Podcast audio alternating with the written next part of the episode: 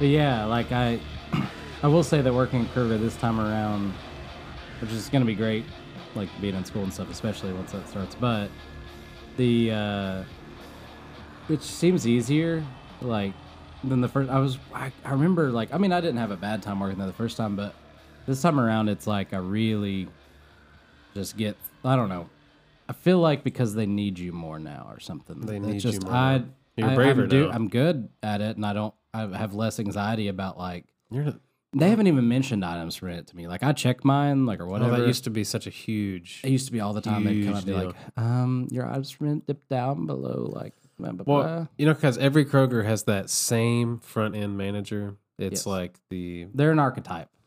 it's an archetype. Um, they are the they're they're not the protagonist, right? They would be like the Antagonist. the antagonist. We're Kind the protagonist, kind of. They're like a necessary evil. Here's my thing with most front end managers. Everyone that works for them, uh, and if you've ever worked at a, a grocery store or anything, you might know what I'm talking about. Most of the time, you fucking hate your front end manager, and like they'll Yeah. come over and they'll bitch about this shit that you don't care about. Yeah, But at the end of the day, they do keep shit running, and that's why you get your breaks on time, and you get Yeah. you know it would fall apart. No, I noticed it at night when our like front end manager even leaves, like uh, things kind of fall apart, and Oh people yeah. just like baggers won't show up and do their, I don't know. They're just like whatever. They'll just disappear. Like I do think that even though it it takes a very single specific type of person to be a front end manager, It does.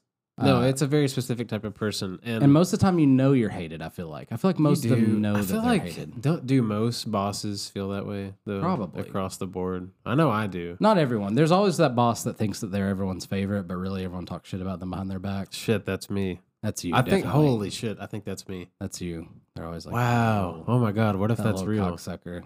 Man, they hate me. Well, that's he came over and passive aggressively talked to me about how I'm detailing. Don't dox my profession. His OCD is just like kicking in. True. Horrible. Well, no, because I'm sure. Which I mean, this, this is the best part of like why you are great at your job. But I'm sure that like half the people that work for you, especially younger kids, are just like, I don't see why you care about that. But that's exactly what I think about front end managers. I'm like, why would I care wow, about that's, that? That's, that's exactly what I'm saying. But then I am that I'm person. like that now. person. I understand that their like whole identity is like. I mean, not identity, but it's like they're like oh they. my I'm god. not trying to shit on you. Oh my god, my identity. talking. Yeah, it's your identity. My identity is no, I'm saying line that like, but with them, like, okay, when I go home and bitch about, say, my front end manager, oh my god, she came and like cared Oh, about how I dumb like moved like- a certain way. Okay, I remember one time I got my uh, phone taken away by the front end manager. Tammy oh, they don't care. give a shit took my about that phone. anymore. I want to say that right now. Okay, well that's amazing. They she took- literally had took me get my phone away. out today to show her something like a. Okay, uh, see, brother- anyway, I just that would have been a trap to Yes. fire me back in the day. But I had my phone out maybe. Actually, I remember this. I was taking a bit of liberty. I didn't have my phone. I wasn't using it. I sat it on top of my register, Mm. like between like the check reader machine and like the the receipt printer thing. Yeah. And uh, she came in. She was like, uh, "Mr. Adams, your phone, please." And I'm like, "I'm not using it." And she's like, "It's not supposed to be out." She took it from me. Which is ridiculous. That should never happen to job. That should never Like, happen really- at all. Um, you should definitely just get fired before they take your shit. Yes, just like Um, write someone up or whatever. But don't yeah. take like you're in high school. Like yeah, that's just not. I don't know. So I went. I went because you know Kroger is Yeah. a union. oh yeah. Oh, you know what I did? Oh, did you go to the union? I About went it? to the Well, union. that's fucking great. That's what they're for. That's why I we went love to the union unions. about it, and they got. I had to have a meeting with her, and they made her give me my phone back. Well, yeah. It was amazing. Wait, does, did this all happen in one day, or did she take it for like a period of time? No, no, time? no. This was all in one day. Like okay, but she takes still my like, phone, and I go talk to the guy. His name was Eddie. Union rep, yeah. and uh, I'm like, listen, Eddie, I don't think this is okay. And keep in mind, I'm like, I'm like 16 at the time. Okay, and then he goes and tells her like, hey, you can't be doing that shit, and then she has to hand the phone back over to me. oh, a that had to feel great. No, it was incredible. Um, think she lost all respect for me at that point, but she crossed the line. Oh yeah, she immediately held like a girl. you had a black mark on you. Basically had the red A on your chest or whatever. But Oh my god! but I mean that's that's the beauty of unions. That's what they're for. Honestly, it's incredible. Uh, I yeah, I know a lot of people that are against unions. I don't get it. And I'm just like, hey, listen, if you don't like, uh, I don't know, It's uh, like I, everyone bitches about the dues, and I'm like, I would gladly pay. Oh, it's, like, it's a not even guaranteed raise much. every six months. It's a guaranteed raise, and you get, and just like in general, you have like a security of knowing, like, hey, no one can like completely fuck me over. Like they'll No, they'll do some shit. They'll push you as far as they can, but like if you really want to be that person, you can go to the union. Like you can get exactly what you want out of your job, thanks to the union. Like that's Well, it. Not to mention also like if it's like too hot outside when you're like doing if like when I was a bagger and I was doing lot duty, they're like, well, every five minutes you have to come in and drink water because the you know they the union The union made it, yeah. It's like oh shit Yeah. yeah. Companies don't give a shit about that. None of that would have been That would have never happened because people. Anyway, this is you a would still, I know. now. What is a Kroger podcast?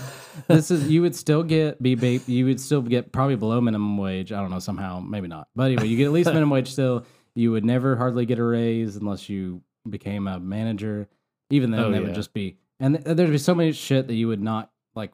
That that place would be horrible to work at. Every place would be horrible to work at if we didn't Yeah. have union. So the, don't bitch about paying a few dollars a month to yeah, for real. uh to get that because otherwise, I promise your life would be worse No, I agree. without them. No, that's true. Well, welcome back to Lore Twenty. My name is Ryan. I'm joined by Brandon Beatty. Yo, This is a Kroger podcast. the Kroger. Actually, let's go Krogering. I That's actually, our new podcast now. Let's go Krogering. I actually think uh, that we could make a damn good Kroger podcast. Honestly, I think we. that's could our make next bit. If we can't find Wow. anything else, we get a Kroger podcast called "Let's Go Krogering," and that's just Yeah, you'd have the entire base of Kroger listening Do you to remember- probably, oh and my if, God. especially if you're just bitching about stuff. I have to bring up one more thing. Okay, Do you remember mystery shoppers? Uh, we had one today. You're shitting. I'm not joking because literally this uh, our front end manager came up to this guy that he was like an older man that worked there for fucking ever. She was Yeah. like, "Hey, you scored a hundred on our mystery shopper today," and he was just like, "I didn't know I had one." Oh, and she was like, "Well, that's the point of a mystery shopper." He's like, man, please leave me alone. He's like, "Okay." Oh my god. Oh my god, I have so much to talk about with Kroger, Yeah, no, but I'm not really going could. to. Okay, we could. This is episode two of the brutal history of Appalachia, and it's just a series where we're covering in no particular order events throughout Appalachian history that we found interesting. I mean, some of these stories are so crazy; it's honestly hard to believe we hadn't heard them before. Yeah. Uh, and then you come Especially how many of them are just from like our region. Like we're gonna Yeah, branch dude. out into like the other regions, or you know, maybe Yeah. in other states and stuff. But like, there's so much just within our little South Central Kentucky area that's Yeah. Crazy. No, I mean like even just like the last episode that Somerset had a distillery. I Yep. mean uh, that's I probably didn't know that just because I'm like dumb or something. But did you know that? I, I didn't know that, but I don't know if it was as rare back then. As Maybe seemed. it wasn't, I don't know. but it's maybe like- it was. I don't know. I have no I really idea. don't know. I I'm not a historian. We are historians. I'm That's, not an uh, alcohol historian, but But that is wild. And then just the fact that not only is there distillery, but there's a murder involved, and that's Yeah, and it was it was different. So that's kind of the yeah. What that's do you the say? gist. Anyway, so yeah, we're just going to talk about crazy stuff that happened. No particular order, just kind of uh, what we find interesting. We may go real far back. We may go to prehistoric times. We, may talk about maybe two weeks ago. maybe like yeah. Well, definitely two weeks. ago. I was on the news today. Wow, Yeah, yeah, to bring it up. Yeah, I was on the Second news. time on the news, guys. Let's talk about Second that. time on the news. I got interviewed by a giant puddle of water. And uh yeah, it was good. People I think people like it. I've already People- been sent pictures of my face uh, Yes. from the news.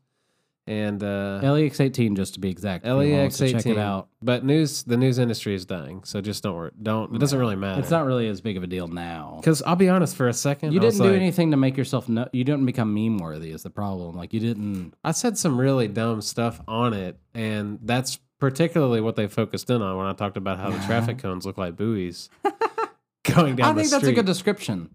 I mean, it is, but it's like you know that they were like, "That's like Hunter S. Thompson shit." Like they I know, they're like, that "God." description. That's no, beautiful. I, know. I mean, I I cried, but yeah. yeah, So anyway, thank y'all. That yeah. have Check out up, the uh, LEX eighteen real quick. Just, yeah. Sorry, I want to say that. This is But- for my fans. Uh, but thank you all that have signed up for the Patreon. You have access to the Discord and all that stuff. You've made it uh, interesting. We've gotten fun, yeah. probably enough on the on the Discord. There's one channel called Episode Ideas, I think, or suggestions, and uh, I think we've got enough episodes now for the rest of our career. Oh, easily. Um, so yeah, and they're also, all uh, Dylan requested more drunk hosts, so here's what he's got. Um, we talked Uh, about Kroger for 10 minutes. Yeah. That's what you get with the more drunk host, Dylan. How much do I leave in there of that? Like honest question, how much do I leave of the Kroger part of it? I mean, that was six minutes. I just leave it on. I it don't was care. six minutes of Kroger. They'll, they'll love that. They will. They'll love it. only uh, You'll only, fucking love it. only we love it. Um, Especially Kroger. That's a Kentucky, not just Uh, Kentucky. no. I know it's like Ohio and all that it's shit. just but a- here. That's just like saying There's other Speedway. Krogers. That's a Kentucky. But like- I'm just saying that everyone know, like everyone has a, in Appalachia in general has a fucking like experience at Kroger that they've, you know, whatever. Maybe they've worked there. Probably half of them have. everybody has a Kroger moment. Yeah. Boom! I just wrote a commercial. Boom.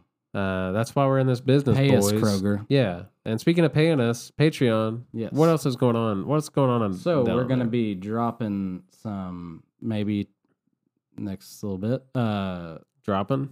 dropping. We're gonna be dropping. uh some deleted episodes. Well, not aired episodes. These are gonna be. Not released episodes. Well, okay. Here's what we've got coming down the pipe. Um, we have a. I'm coming down your pipe. I have. Well, that's well, we're about to get there. Um, we have an episode that we recorded with one of our friends. Uh, he remains anonymous by request. We will not say who he is. Um, and we're gonna release that episode pretty soon. It's about just some stuff that went down in Texas, I guess, and Yeah. some stuff here. And I mean, my not goodness, necessarily Appalachia, but you know, doesn't matter. It's Patreon. We can do whatever we want on there. yeah, And if y'all say anything about it, we'll just kick you from it. We'll lose the five dollars a month. yeah. Uh, so don't say anything bad on the Patreon. That's uh, really all there is to that. Uh, but yeah, then we have some episodes that were like the first like five episodes of Lore Twenty, just period.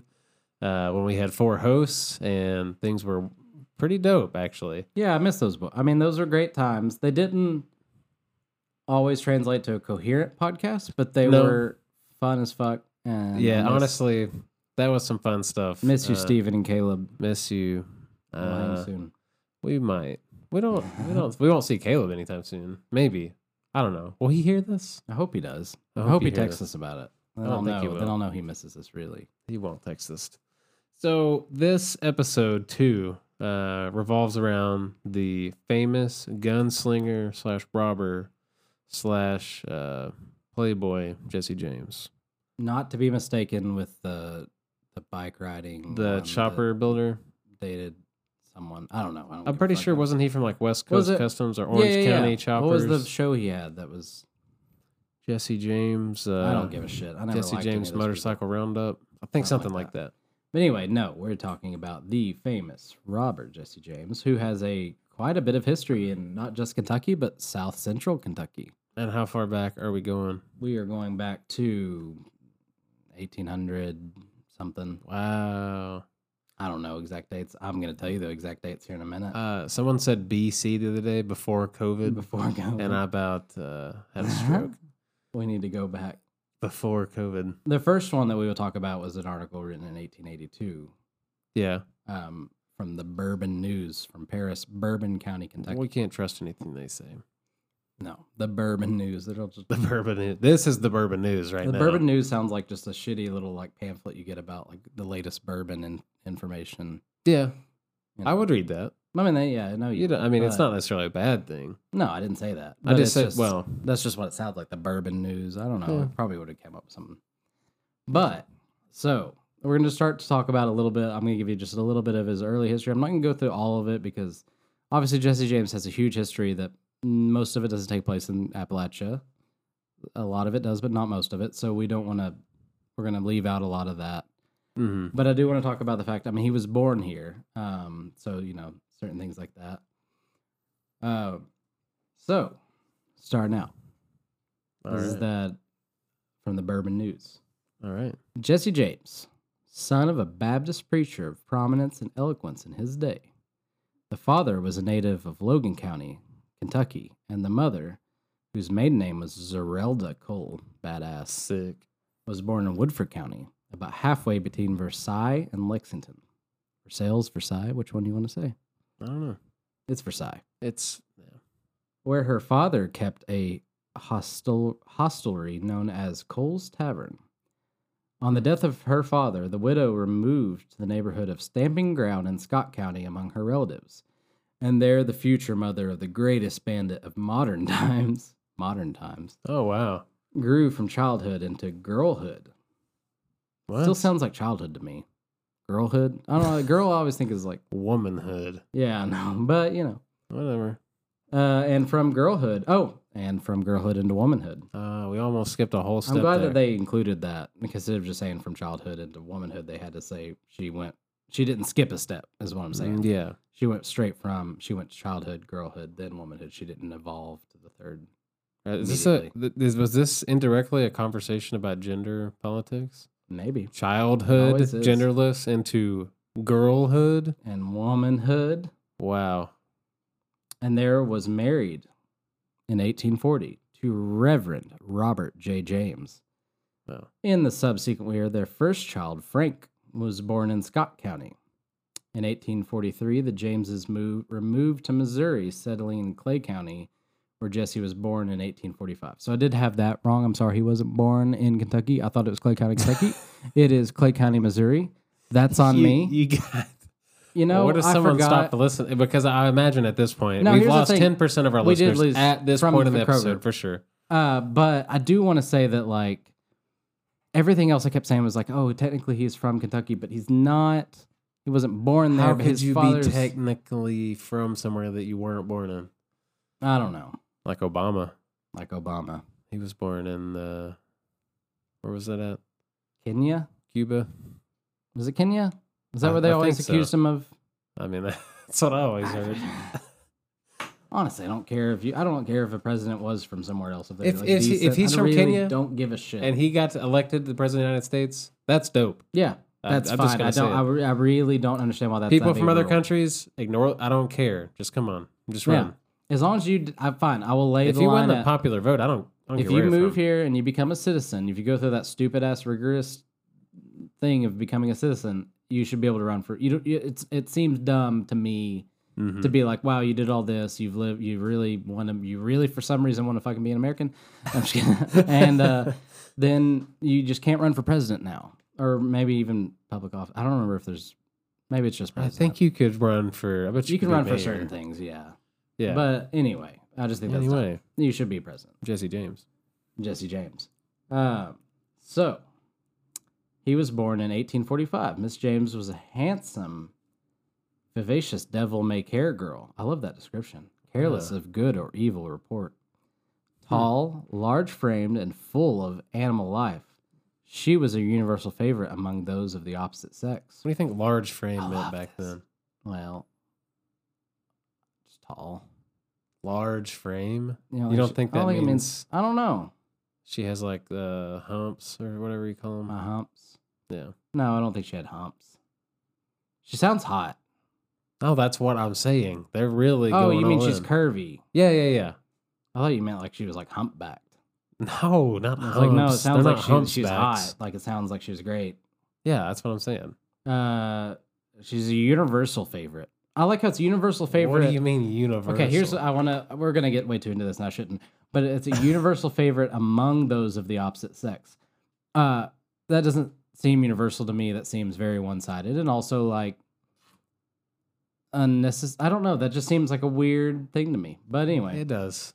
Uh, and her marriage to clergyman was one of those surprises she was fond of indulging in. So she was a little bit of a she's a little bit of a wild girl, but she married a, A preacher. clergyman. Yeah, Yeah. clergyman. So wild. Her Yeah. hair was black as the raven's wing. Her eyes black and piercing. Jeez. I'm Black getting, eyes. I'm getting turned on. This is Yeah, hot. Her temper was quick and fiery, and her tongue sharp and cutting, and her enmity deadly and endearing. She was constant and faithful in her friendships, and her hatreds were hot and undying. They really spent a lot of time describing this woman. She is now an exceedingly large woman. she is now an exceedingly large woman, her hair sprinkled with gray, her eyes still keen and piercing.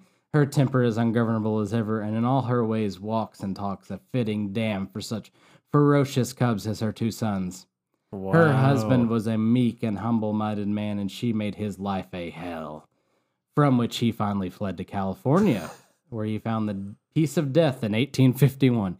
This The is piece incredible. of death. This is an incredible article. I want My to give poor uh, whatever award you give to articles to this Uh, person. Pulitzer. Is it a Pulitzer? Not. Yeah, you do give those to articles. I guess. Well, to people, yeah, whatever. I think. But anyway.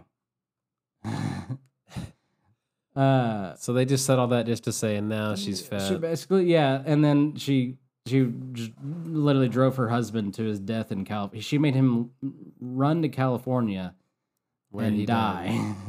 That's impressive. A few years afterwards, the widow was married to Robert Mims, whom she speedily harassed into the grave. God damn. and was succeeded in the connubial harness by Dr. Samuels, a prominent physician of Clay County. To her is attributed the evil life led by her sons. I don't think that's fair. No, She upheld them in their career of crime, applauded their daredevil. Well, maybe I don't care. Applauded. This sounds great. This sounds like a wonderful mom, honestly. Applauded their daredevil deeds, and at all times extended them succor and protection. All the affection in her nature is centered in them, and while hard and cruel and vindictive towards others, she was ever the soft, loving, indulgent mother toward her children. They inherited her own fearless spirit, and she gloried in them.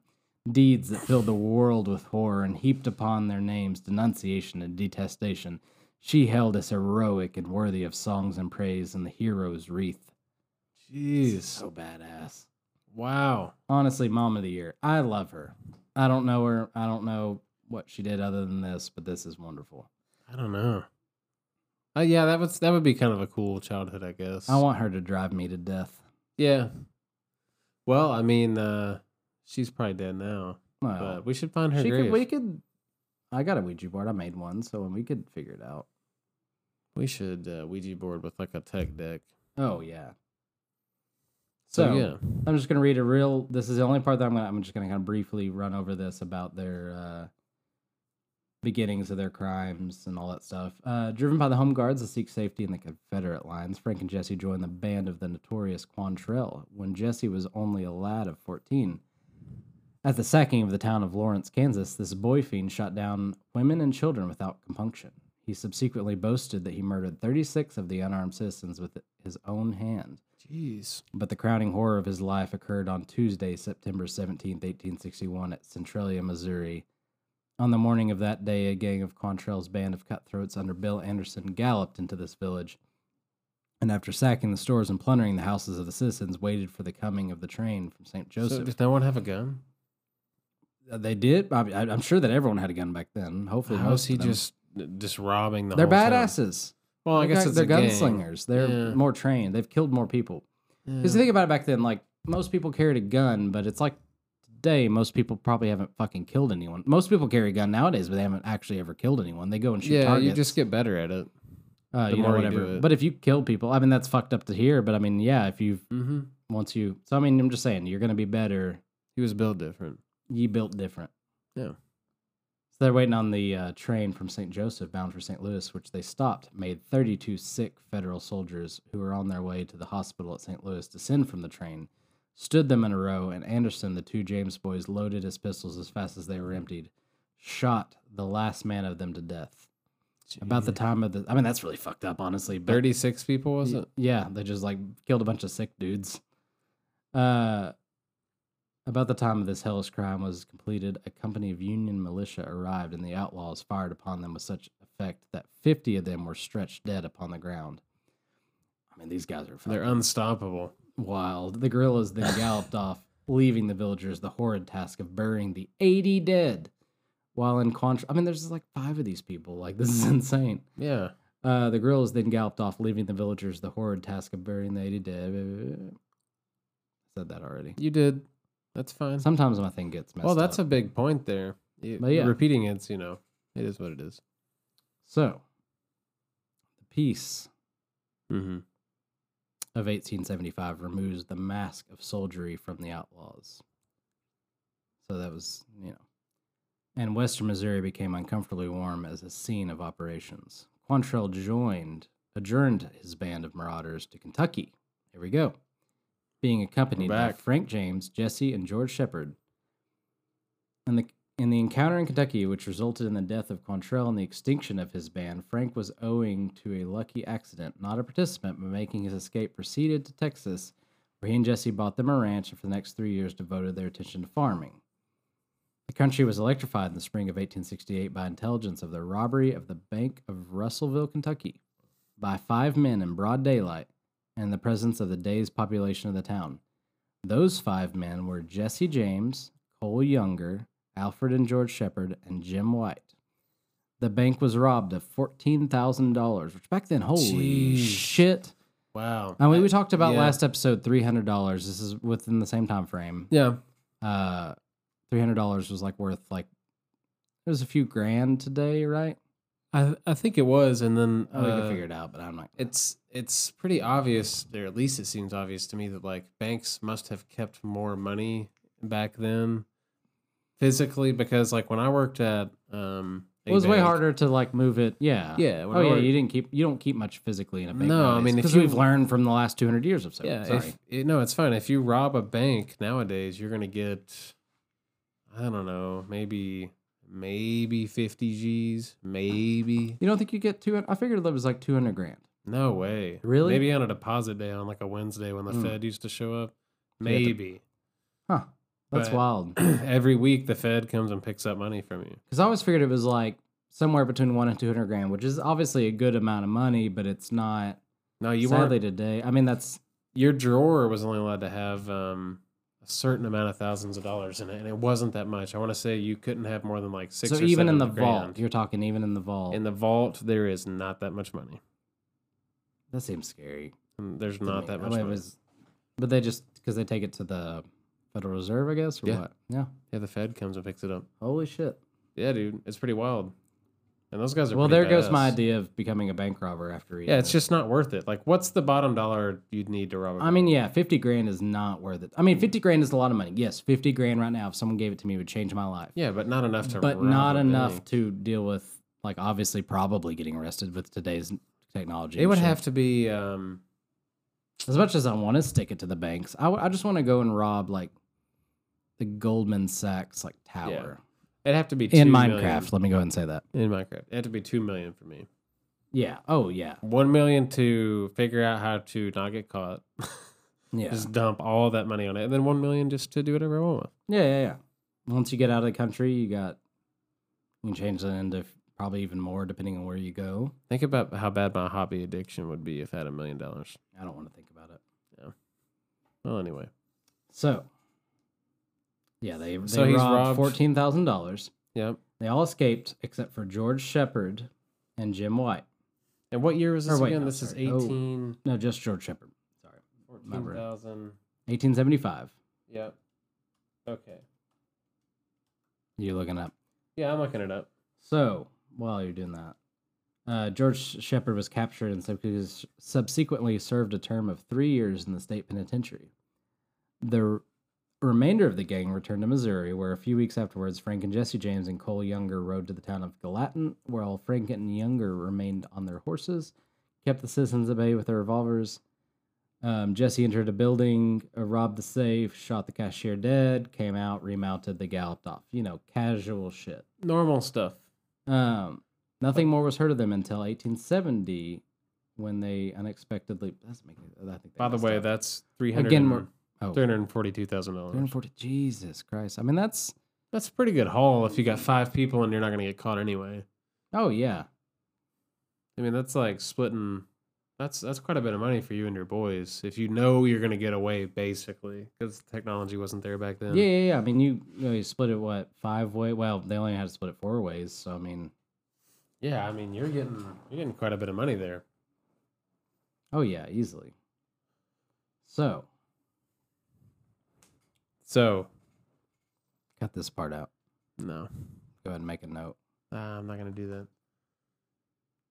This is the part. This happens at least once every episode where Well, see, what happened was I'm supposed to just sit here. What happened was and- is Dylan wanted me to get more drunk, and now um, this small this text that I'm reading on this this shitty newspaper thing Yep. uh, is is all running together. I'm just.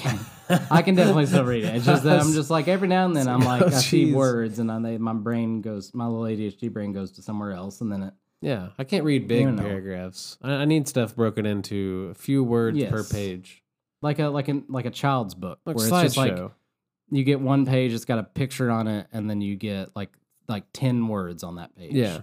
of Yeah, describing and at the bottom of every page it says, "Hey, just so you know, here comes ten more words on the next page." yeah just so you know you don't want to get freaked out Uh, and it's only on one side of each page. It's not double sided paper.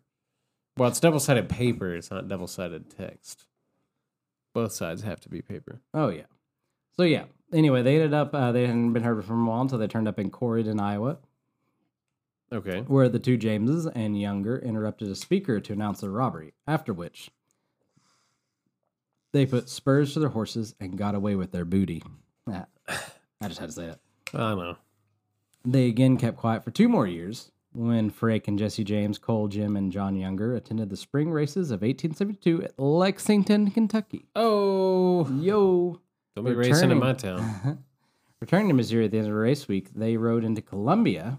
Uh oh. Here we go. Here it goes, boys. Where they robbed the banks, shot the cashier dead, and wounded a citizen and got off scatheless. so this is in Columbia. So that was in Columbia. So, So that one is one that I want to focus on here a little bit more. Um, oh yeah, I have to tell you my experience with this so I- because yes, I want you to go there. I have. Uh, oh, I'm there. Uh, so when I was a kid, I grew up in Columbia, Kentucky. Well, what define grow up though? I moved when I was in middle school to Somerset. That's. Would you say you grew up in Columbia, or did you say you grew up in I still say sometimes I, like, I, I grew up in Nancy, but I moved to Somerset when I was. See, I don't really know. At, I mean, at like, some I point when I was young, I lived in Columbia for a long time, hmm and uh, on the square, uh, because you know how every small town has a square. Um, at the square, they had the banks that Jesse James robbed, and they would. I don't know if it was yearly, but I feel like it was. They would reenact the Jesse James robbery with like fake gun, Seems kind of Uh, fucked up in a little ways. a little bit because somebody. I do remember somebody getting shot in it. Well, yeah, yes, Two that's what he shot shot. the cashier dead. So like, uh, he injured another guy, I think. So uh, I just said it, so I should remember. But you know. So Well- anyway, I, I do want to reiterate that. Imagine being those people and being like, "Wow, years later, I just get killed over and over again." Oh yeah. No, I think that would be really messed up personally, but Nah, it's still, you know what? You got shot by Jesse James. That's well, let me reiterate. It is badass to watch. yeah. It is very cool, and I think Do they uh, still do that? Uh, I don't know because I kept trying to research that festival or what I, I swear it was called like Jesse James Day or something like that. Um, but I remember going to it, and uh, I don't know, man. No more, unless it's not a real memory. I could be. Yeah. Do you think it's planted or just Um, yeah, it could be you just planted. made it up? No, well, probably more the made up part, but it could be planted. I I mean I'm sure that hopefully we have people that listen that uh have been to this or live in Columbia have heard of it. Or I don't know. I we it. can just maybe go to Columbia and ask. I don't know. I'm sure that that's still surely to God they didn't just like stop. And we're back. All right, so we had a little uh, technical malfunction, and we're not gonna really like edit or retry and do any of that. And we're stuff. not going to elaborate. Yeah, no, nothing. Nope. So we got in a fight. Yeah. We we beat each other's ass. I'm just kidding. All right, so we're gonna go into a little bit more about the uh, violent visit to Columbia, Kentucky that Jesse James paid, the Jesse James gang paid to them in 1872. So, R.A.C. Martin liked his job as a cashier of the Deposit Bank of Columbia, Kentucky. He took his responsibilities seriously, often remarking that he would never surrender the bank's funds to a robber. That he would die to defend the money entrusted to his care. Okay, that is pathetic. Lame. That's pathetic. That is pathetic. I'm, I just want to say this now. If you are a cashier at any place, I honestly, honestly, this is um, to, to bring it back down to Kroger. Uh, they they mentioned they told us several times in training, like, do not if someone steals something, like, no matter. I probably shouldn't say this, but I don't care. Uh, uh, basically, we can't do shit, and that's great. I don't want to do. I don't want to die for Kroger. I don't want to No. die for any company that I work for. No. Uh, there's really only a few people in the world that I would really Yeah. probably die for. So I don't, and none of them are in this company, you know, whatever. So, um, You could rob me. Yeah. You could rob me. yeah, there's some, I, I don't really care about like shit. Like, I don't know. I can, I'll be I'll fine. get I'll be s- I'll pissed. I'd be pissed off. I complain about it. Yeah, it'd be annoying. Yeah, Mostly I- for the people around you, I think it would suck more. Yeah, but I don't. I don't want to die for that. Like, there's. I don't know. That's just me. I just like that seems really me. lame. This guy might have deserved it. I don't know. I'm just gonna go and say sounds that. like it. Um, I did want to go ahead and point out real quick uh, that this is uh, an article from Kentucky Living uh, by James Hines All right. uh, about the Columbia, Kentucky robbery.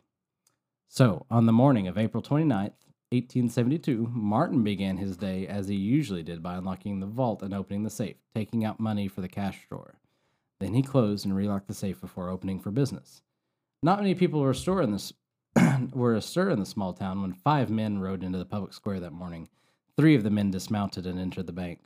The other two remained in their saddles, riding slowly around the square and watching the bank's entrance. Martin was busy at the cashier's desk, desk in the rear of the bank. Four other men sat and talked at a large round table near the front door. They were Judge James Garnett, president of the bank, Major T.C. Winfrey, James T. Page, and W.H. Hudson. One of the strangers approached Martin, another approached Judge Garnett, and the third walked toward Hudson. When the strangers pulled out a Colt 45s, Judge Garnett cried out, Robbers! Bank robbers! Arr, you think that's how they said it? robbers!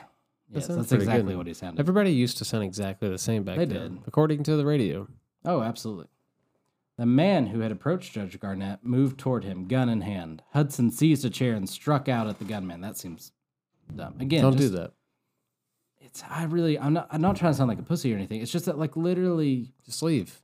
it doesn't leave. matter. It does uh, you you get shot, you're gone. That's it. Yeah, yeah. No, it's over at that point. Uh, I don't care about money this much. So this is people are weird to me. uh, so he struck out at the gunman, who dodged his finger on the trigger.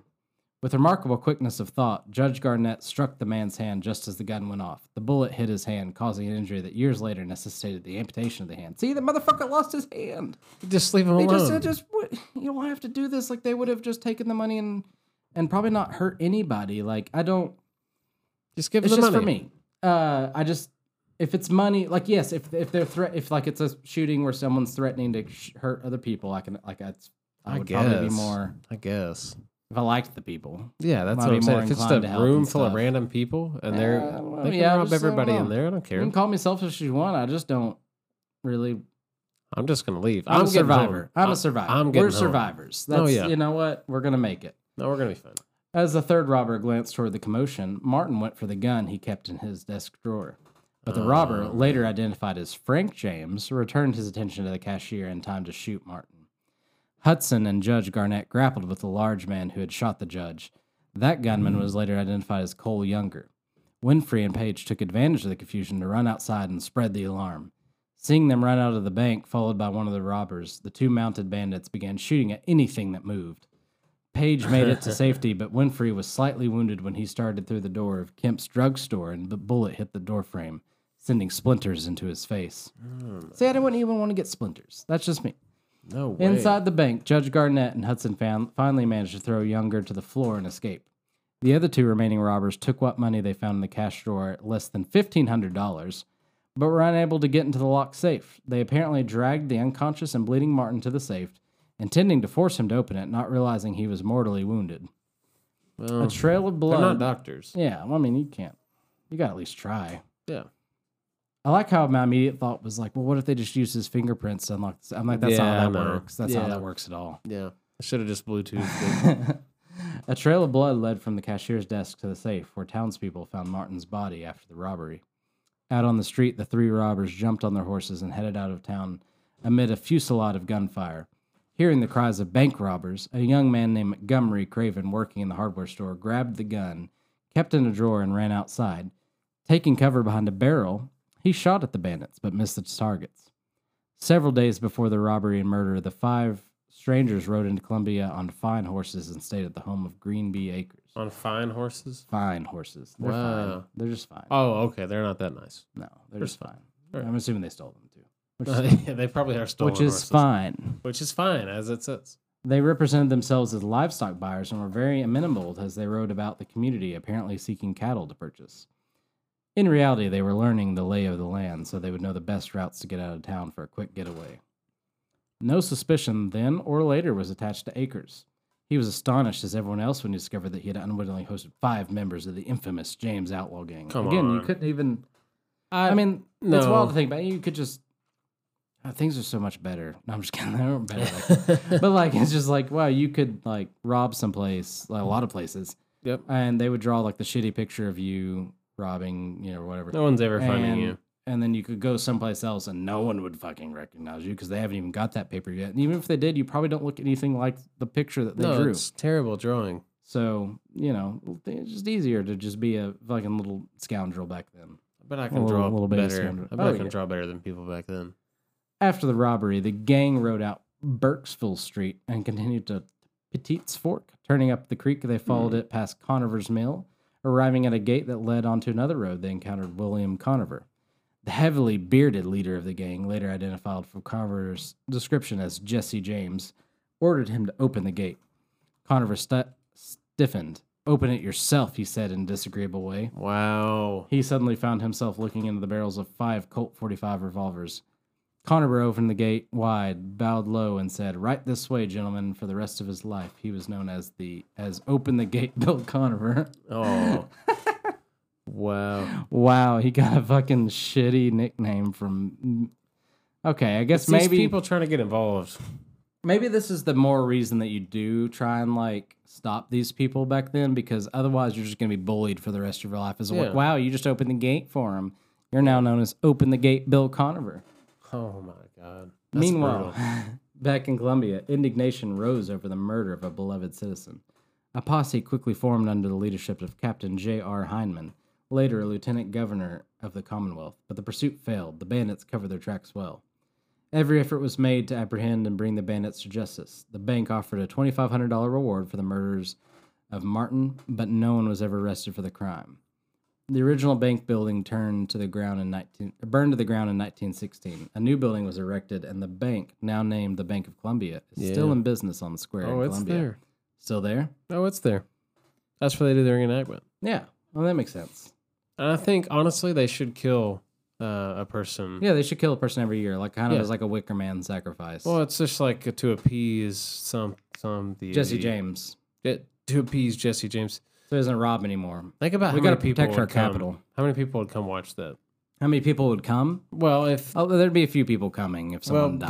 but if they, I'm saying, how many people would show up to this event? Like, okay, let's just say it comes out that in Somerset they're going to do a reenactment of some event, um, and they're going to actually kill somebody. Would you go watch it? no, but I don't know. So here's it's my thing. because I it's don't- horrifying, right? But I don't want to like actually history. physically would like in person witness someone die. I No. don't really want to do that. But if it was put towards me like that, I would. It would be hard not to be curious, as if they were actually at least the first one. Now, if they start doing that as a yearly thing, this is how people get into sacrifices, Yeah. cults, shit. hmm Probably because like my first instinct would be like, let's show up, let's see if they actually come go through this, and then they do, and then you're like, wow, wow, that was wild. oh my god. You want to come back next year? Want to bring some? I probably would. I don't know. It would be uh intriguing at least. I think one of my cats are Was one of the cats trying to get in? trying to break Trying in to the studio. bust this door down Yeah. right now. Sad. I wish they would stop. the safe that Martin refused to open was eventually replaced with a newer model. For many years, a part of the old safe stood at the blacksmith shop of Co- John Conover on Jamestown Street, where it was used as a cooling tub. Well, that's inappropriate. A picture of R.A.C. Martin hangs in the bank in memory of his supreme sacrifice and partial success in the foiling of the bank robbery. Is he the God cashier damn- that? yes, he did. He God damn it. He is I the he company man that we all hate. He's the one that they're like, uh, he- he's the one that like if you worked at this bank still today, that your manager would come over to you and be like, you know, that man sacrificed his life to save And what was his name again? R A C Martin. R.A.C. Martin. They'd be like, you know, I don't think R.A. would do that when you're like uh, in the bathroom too long. Or Yeah, you're in the bath. Yeah, you take too long. Like, I, I don't whatever. think uh, R.A.C. Martin. like this man sacrificed his life, and you can't even come back from lunch on time. yeah, you know, really, how does that make you feel? And I'm Can't like, get up I a don't earlier? care. Like, I, I really think that that guy sucks. He in died. my opinion, He died. I'm thriving. he died for capital, and I just really don't He did. respect it at all. No, I wouldn't like somebody that would say that. Honestly, you know what it if seems like to me. protecting the people, because it, it's not even. He didn't die protecting people that worked there. he died Jesse protecting James- money that wasn't his. Jesse James would have, and the gang would have taken the money and ran without killing a single person. Not defending them, they're murders or whatever, and they've probably done horrible things. And I I mean, I know they have. Oh, I'm sure. But I'm saying that, like, in general, in that specific instance, he would have taken the money. They would have left. Uh, maybe, you know, whatever. If someone tried to stop them outside town, they would kill him, but whatever. Uh, no one would have died if you just followed Just their orders. give 'em the I know that that sounds like pussy, but it's you're talking about I don't negotiate with terrorists. yeah, you're just talking about like dealing with like a, Paper. people stealing. so It doesn't. Doesn't really matter. I guess maybe back then she, he would have gotten he would have gotten a bad nickname. He would have been known as like, oh, rob me, R A C. I don't yeah. know. RAC stands for like robbery and cuck. I don't know. They would have given some mean ass nickname. I don't know. I guess that's what you feared for back then. You're like, oh, I can either die for this bank, or I'm gonna get a mean ass nickname like "Open the Gate, Con- Bill Conover." like that Jesus, was far too brutal. That was ahead of its time. really was. Um, That reminds me of Spider Man, where uh, he robs the uh, at the beginning of the movie ish. when he sort of. robs, when the person robs the yes, when the guy robs the wrestling. Uh, and he just stands person, side and and he's he like, "Not my problem." yes, Badass. yeah. Peter let him go by Parker. Yes. Pretty And badass. that guy was Spider Man. No, I mean, I guess the moral of the story is he learned from his lesson. That guy went end up and murdered his uncle. Well, it cost him his uncle, but Yeah. kind of cool at the time. yeah, for a moment, he was on For top of the world. He felt great. Um, as for the robbers, it is thought that besides the James brothers and Cole Younger, the other two, Bob and James Younger, brothers of Cole, the other two were Bob and James Younger, brothers of Cole. The money they took from the Columbia Bank was one of the smallest amounts they collected in any robbery. Very sad. The dude died for the smallest thing. Wow. The James gang met their Waterloo in September 18. Yeah, but we'll get that. Well- we are going to get there later. We'll get there later. So I did want to take a pause. Uh, Okay. Pause it real quick, All right. actually. Well, we took the pause. Well, we fought again. Do you love the transition music we have? I really do. That's why I keep taking pauses so that we can play it. I got a few compliments on the transition music. Really? Mm-hmm. That seems like bullshit. Did you really get? I Compliments? seriously got uh, three compliments, I think, on the whole Send us a. Uh, please like, comment, or subscribe if you like our transition music. Listen till the end. Uh, there's a to the secret transition song. Yeah, the secret. Tran- Subscribe to our Patreon for more transition songs. we could make more. I could make this. All right, so I did want to. We're gonna we're gonna have to break this into two parts We just decided because yeah, we just it's it's an on the cuff thing, and off the. cuff. I want I don't give a shit. Well, I don't really know if I said it right either, but No, it's off the cuff. You're right. Yeah. Did you say off the cusp? I did. Well, On then you the were cusp. wrong. It's off the Well, it cuff. doesn't matter. But I wanted to end it in a little town we like to know. We like to talk about. We, like, to, know. We like to know. That sounded Little town we dumb. like to know. A little town we love to know. We love to. Uh, We love to see it. have knowledge of Yep. Somerset, Kentucky. Oh baby. Oh baby, Summertown. home. I'll. So we have a Jesse James attempted heist. attempted. bank. And this is the I, honestly, I think the reason I love this story so much is that it personifies Somerset in a way that I most others I don't know. It's just Was he stopped by the Trump train? Nothing's changed. Yeah, His- he tried to rob the bank. The Trump train came by. yeah, it stopped him. So this is an article from 1872, May 10th, 1872, and uh, it's from Somerset. Okay. That's so That part was supposed to be like intense. from. So- oh, it gets more intense. Just wait. Okay. Bless me. Rude. Columbia bank robbers, the same who visited our town, the supposed reason why they did not make an attempt to rob the bank here. This is a correspondence from the Interior Journal. So I want to say first, um, this is right after literally they went from that robbery in Columbia to Yeah. Somerset. And they their plan was to obviously rob again. Yeah, they're cruising. they cruising for. Well, they didn't get enough from Columbia. They got like they were like, wow, that was the shit. We killed a man and all that shit, and we didn't get. Somebody's getting fired over that one. oh yeah, Oh, they're gonna fire RAC. What's his name? Post Hold, hold the door mortem. open. Post mortem. No, you're thinking of Behol- open the gate, Bill Conover. I'm thinking of Bruno Mars. Leave the door open. Leave the door Yeah. open. You like that? You want me to sing more It's on the beautiful. podcast? I can do it. Yep. So, I like that this starts out with in all capitals. They spelled it wrong, but I know that their intent was the villains. But they Okay. spelled it the villains. All right. That sounds kind of cool. They tried their hardest. Well, sounds and, cool. and they kept spelling it the villains. I don't know if that's a thing that they did back then. Um, if they didn't, if they decided to change the spelling later, it like- probably is. If like you're a theater. linguist, yeah. Or gray. Yeah. How do you spell gray? Well, I spell it G R E Y because I think it looks cooler. I don't Oh, like G R A Y. Pretty gray of you. I would say G R A Y. No, that isn't. I don't like it. I don't know. Theatre.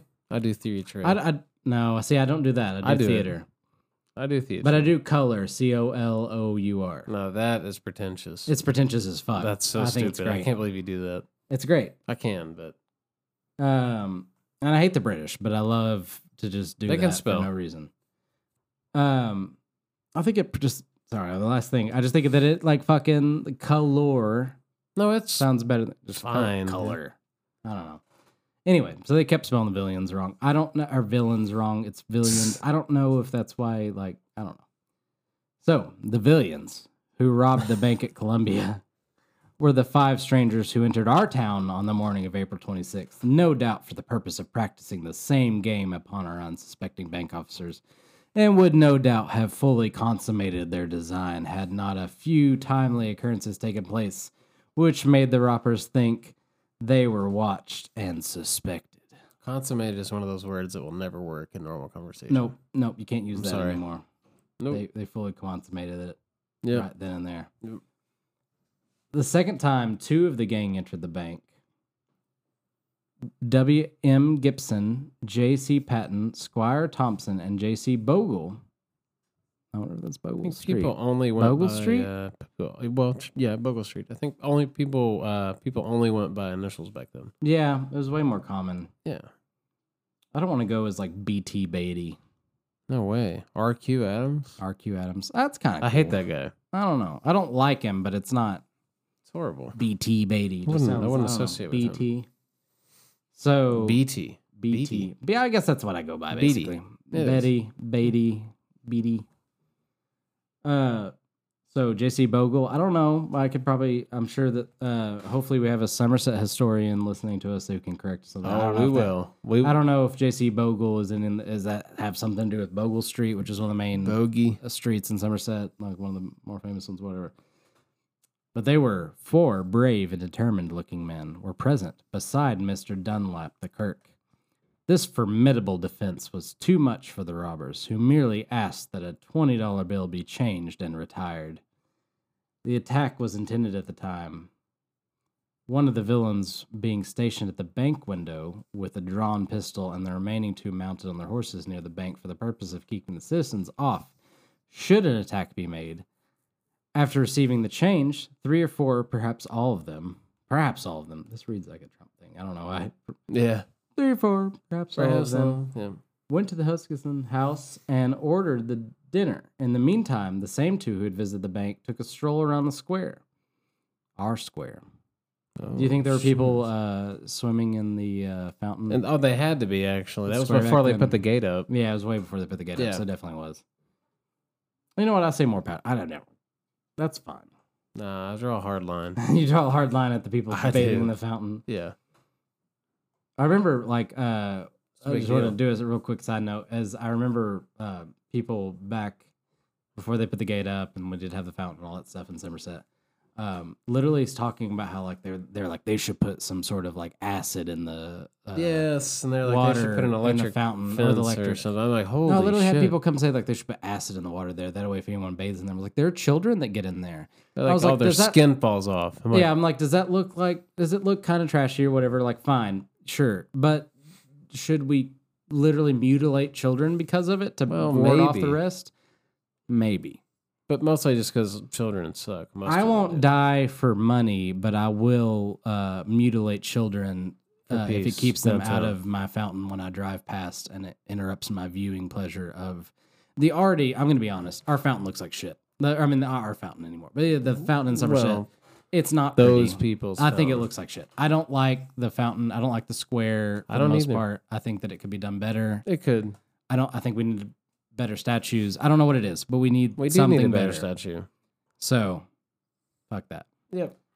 Anyway, so they took a stroll around the square, visiting most of the shops and stores, and several of which I think they visited Jarfly. Shout out Um, Jarfly. I'm hoping that they did. Um, in several which they found shotguns and rifles. There being three in full view, full view at the store of Collier and Owens, and several young men making their appearance on the street with their guns preparatory to a squirrel hunt. Second That's Amendment. fun. Yeah, brother. They soon returned to their companions, reporting what discoveries they had made when the whole party mounted their horses and left town, not waiting for their dinners. Who would? The occurrences, together with the anxiety of some of our citizens to find out who the robbers were, in parentheses, some seven or eight going over to the hotel in a body and propounding some very pertinent questions, one of the crowd having proposed a bet that he could find out their business. What's their They business? basically, they basically, some of the citizens of Somerset literally went to the hotel where the gang was staying Yep. Which is was rude. like, "We're the like, hey, I could bet I could figure out what y'all are doing. I I bet that I could figure it out. that's Um, rude. yeah, the I don't James think that's appropriate. I don't know. I would. That sounds like Somerset. That I bet I could old, figure out what y'all That doing. sounds like the good old Somerset hospitality that we all know and love. It so does. this is what I'm saying. This whole story to me embodies a little bit of our Somerset spirit. It does. It takes me back. It's why they called the Somerset Briar Jumpers the Briar Jumpers. Oh. I'm just kidding. Have you ever heard that story? We'll talk about it one day. Yes, we. I have heard the story. They Yes, love telling that story. They do. Um, so they soon returned to their companions, reporting what discoveries they had made when the whole party mounted their horses and left town, not waiting for their dinners, as we said. Yep. Um, so because these people, you know, went and questioned them and vetted them and everything, uh, that saved the bank. All Well, that- all- they did good glory be- homework. yeah, all glory be to the bank. Perhaps the lies of the worthy and accommodating officers of the same. The robbers were between this town and Columbia five or six days, planning their movements and getting all of the information they could on the sly. Having a complete map of this county, giving every path and crossroad, and it is believed that one of the number uh, was acquainted with this part of the state. They spent several nights in our con- county making many inquiries regarding the fighting men of our town. The fighting men Oh of our town. shoot. And in each conversation, the horrors of bloodshed and tragedies enacted upon our streets were portrayed to them in vivid colors. That's so badass. Okay, that's Yeah. kind of badass. That is kind of bad. They literally, the people of Somerset back then, I'm going to commend Somerset for this, whatever. The people back then literally scared the shit out of the Jesse James gang by being like, "Oh yeah, you oh you want to know about like what's going on here? Yeah, they saw Uh, it coming. Uh, we have, and I'm sure they told them some horrible things. Uh, Oh, I'm sure. 'cause We'll- there's a very brutal, dark history of Somerset that we will Cover more and more. Do you think we would be considered part of the fighting men, quote unquote, in today's? No, I just said that I wouldn't even lay a finger on someone trying to rob anything of mine. So no, I think true. I think that I would be the one that they It's would the probably, presence, most of those fighting men, the you know the real gung ho men, would probably point to me and be like, "But if you really want to do something, you can go to for those True. those brothers." But I don't know. I, it depends on the mood that you find me in. I'll probably fight. I would fight Jesse I could James, scrap. Yeah, yeah. If I found out it was Jesse James, absolutely. especially if I didn't like my motorcycle. he Again. I would be like the coward Robert Ford, and I would make my name for myself. Bruno. Except for not in a cowardly way. I would do hold it the door open, facing Mars. his face. God damn it. I know. Uh, so they were horrified by what they heard about Somerset, which is fucking great. Which is yeah. One of our town blacksmiths telling them in reply to a question asked him that before the sale of ardent spirits was stopped here, a man was killed in town most every day, that they fought with knives and pistols, and that all the citizens went armed now. This blacksmith believed them to be soldiers and that they were after some of the boys of our town and talked in this manner to give them scare if possible. Give them scare.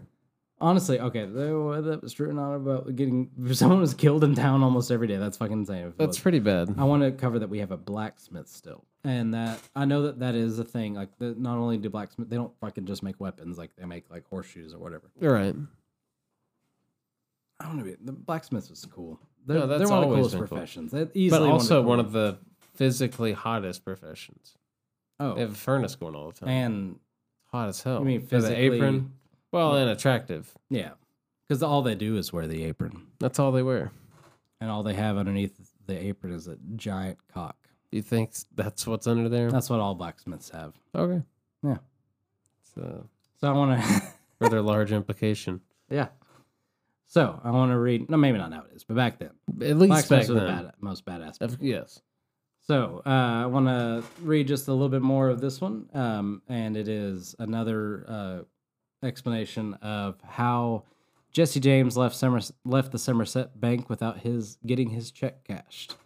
So I may reiterate a few things, but this is from the Louisville, Kentucky Post. So like Okay. kind of how we discussed the last episode, how like that was written. The one that I first read was written like obviously by basically our, um, you know, earlier version of like the Commonwealth Journal. right. This one was you know by the Louisville Post. Uh, so it's just interesting going to be to see how kind of like things translate and all that stuff, Yeah. and probably not going to be as like, uh, proud. I don't know what are you talking like Uh, pridely. Yeah, I don't know. You know what I mean? Like the the first one talked like it was like our citizens really scared them off. Yeah, it's Probably not gonna be. it's I don't not know. as We'll standardized, maybe. So, the late lamented Colonel Jesse James called upon you once for a castration, did he not? Asked a Post Hmm. reporter of Judge T.T. Alexander, who Oh. formerly resided at Columbia, Kentucky. Not upon me individually, but upon the Bank of Columbia, of which I was president. Was it ever known, definitely, who was in the party at that time? Um, T.T. Alexander said, Yes, we learned shortly afterward the names of all concerned. The gang consisted of Frank and Jesse James, two of the youngers, and Jarrett, which is that's not who they mentioned earlier. No, it's not. They're changing all this shit, Bad name. just like the Meese and Right. When did this transaction take place? It was on Monday, April 29th, 1872. I was not in Columbia at that time, and therefore did not witness the high handed act, but I will never forget the affair. After killing Mr. Martin, the cashier, because he would not deliver everything over to them, then they took what they could find and departed. Their tactics were about the same as those made uh, use on, of on other occasions. That is, some went into the bank while the rest frightened the citizens by firing up and down the street. How much did they get? Questioned. They only got a thousand dollars, which I reckon was about the smallest sum of money they ever raided a bank for. Ha. You see, they did not come into that region to rob the Columbia Bank. They had selected the bank at Somerset, 25 or 30 miles east of Columbia, as their objective point on that raid, but were prevented from making the attack by a very peculiar circumstance. So I like this because it's a little bit different um, than what we just read Yeah. obviously. They entered Somerset on the Friday previous to the attack on Columbia, and after reconnoitering the situation, were just getting ready to begin operations when the incident referred to occurred, frustrating their design and causing them to abandon their undertaking. One of the party entered the bank to have the customary talk with the cashier. Another was posted on the corner close by to observe the movements of citizens, while the other three went after the horses. Two of them mounted and started in the direction of the bank, and the other followed, leading the horses of the two who were planning for the attack and robbery. The arrival of the first two on horseback was no doubt understood to be the signal for the man to corner uh, on the corner to join his comrade in the bank. When the work was to begin there, the two men, the mounted men, were to then ready by the time the work was accomplished, so the two men in the bank could run out, mount, and all retreat out of town together. Fortunately for that bank, and unfortunately for Mr. Martin and the Bank of Columbia, when the financial member of the gang entered, he saw something that caused him to alter his plans. Two men, one a stock raiser of that county and the other a mule trader from the south, between whom several transactions in their lines of business had taken place, had appointed that day and that bank as the time and place to make a settlement. And when they came to compare accounts, they could not agree. Both were hot headed and impetuous, and instead of trying to reconcile the differences, they got mad. Hot words were passed, and they came near having a fatal encounter. Jeez. So, That's pretty bad. a little Hot different. words. Yes, they got Um, the quarrel was raging fiercely when the bandit, it was Jesse. It's Jess. Oh, don't say that. entered the bank. Both their pistols drawn, the cashier was between them, begging them to desist and preventing them from shooting each other. When Jesse's educated eye saw what was going on, he either knew it was not a good time to inaugurate a robbery, or he thought the gang was being watched, and the row between the traders was only a ruse um, resorted to in order to throw them off their guard until they could be surrounded.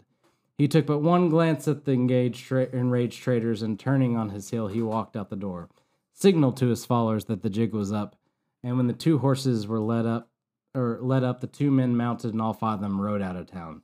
They went in the direction of Monticello and stopped for the night at a country store where a political meeting had been held during the afternoon. The candidates were still there, and the bandit gang represented themselves as stock traders, entered in discussions that were going on, and had a good time generally.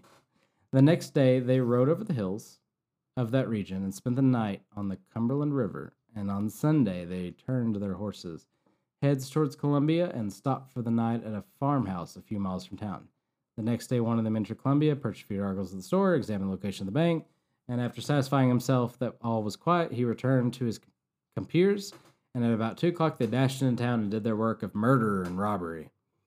As soon as citizens recovered from the helpless condition into which they, um, um, they were thrown by the sudden dash of the murderers and robbers, a pursuing party was organized and followed them several miles, but did not come upon them. They found the place on a creek a few miles from town where the band halted and divided the spoils. They took from the bank a package of papers belonging to me, and those were uh, found when they stopped. The papers were of no value to highwaymen and were left where they were divided, uh, where they divided the money, and I got them back. And they asked, the reporter asked, where did the band go from Columbia? They went to the Salt River Hills in Nelson County and remained there several weeks before leaving the state. Uh, the reporter asked, was no effort made to capture them? No, there was no direct evidence that the men in Nelson County were the men who committed the crime, but there was a strong suspicion that it was them. But it was a very dangerous undertaking, and they were not molested. I'm glad they didn't molest No, them. that you don't want to have that. that You don't want to have to molest. No. you don't have to molest these people. Uh, I received several anonymous letters offering to show me where the band was hiding and how their arrest could, could be affected if I would go to a certain place. But I thought then, and I still think that the letters were written by some of the gang to entrap me, and therefore I paid no attention to them. Oh wow. Lame. But anyway, I do want to reiterate that um, these are two very vastly different uh, stories as to what Yeah. happened that day, and I am inclined to believe, honestly, the second one. I want to believe the cooler one. The cool. I think the first one's kind of cooler. That basically they were just fucking terrified of just the town of Somerset. The first one's very cool. The second one has more layers, I think The second one seems more realistic. They just literally. I mean, it still makes the town of Somerset seem scary as fuck.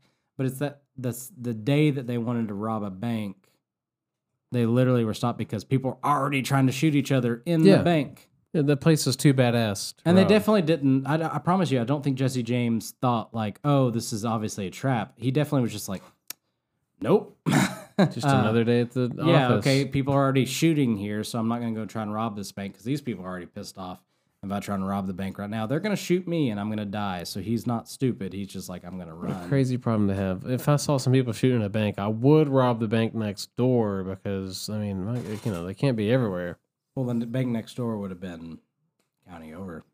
True. But I do also do like that the first article tried to say that it was after the Columbia one, but this one says it was before, and Right.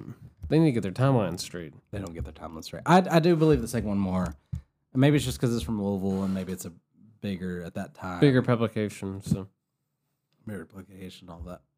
But yeah, I Yeah. think that's wild. That either way, Somerset scared the fuck out of the Jesse James gang, and they left. They didn't rob us. and we'll do it again, and we try to recreate that uh, that feeling whenever uh, the town of Somerset got together on the battlefield in Nancy um, to stop um, Antifa, Antifa. from literally painting. They thought that they were going to destroy the Zollicoffer statue, Yep.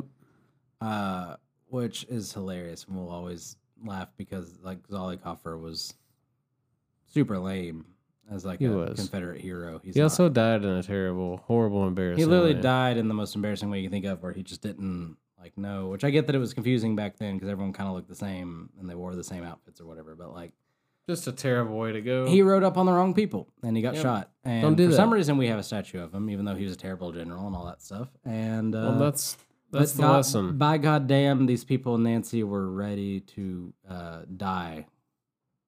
to Oh, yeah. Yeah, no, they totally were. Yeah, but I guess that's the uh, the lesson of the podcast today. Um, uh, Stop, stop trying to die for dumb shit.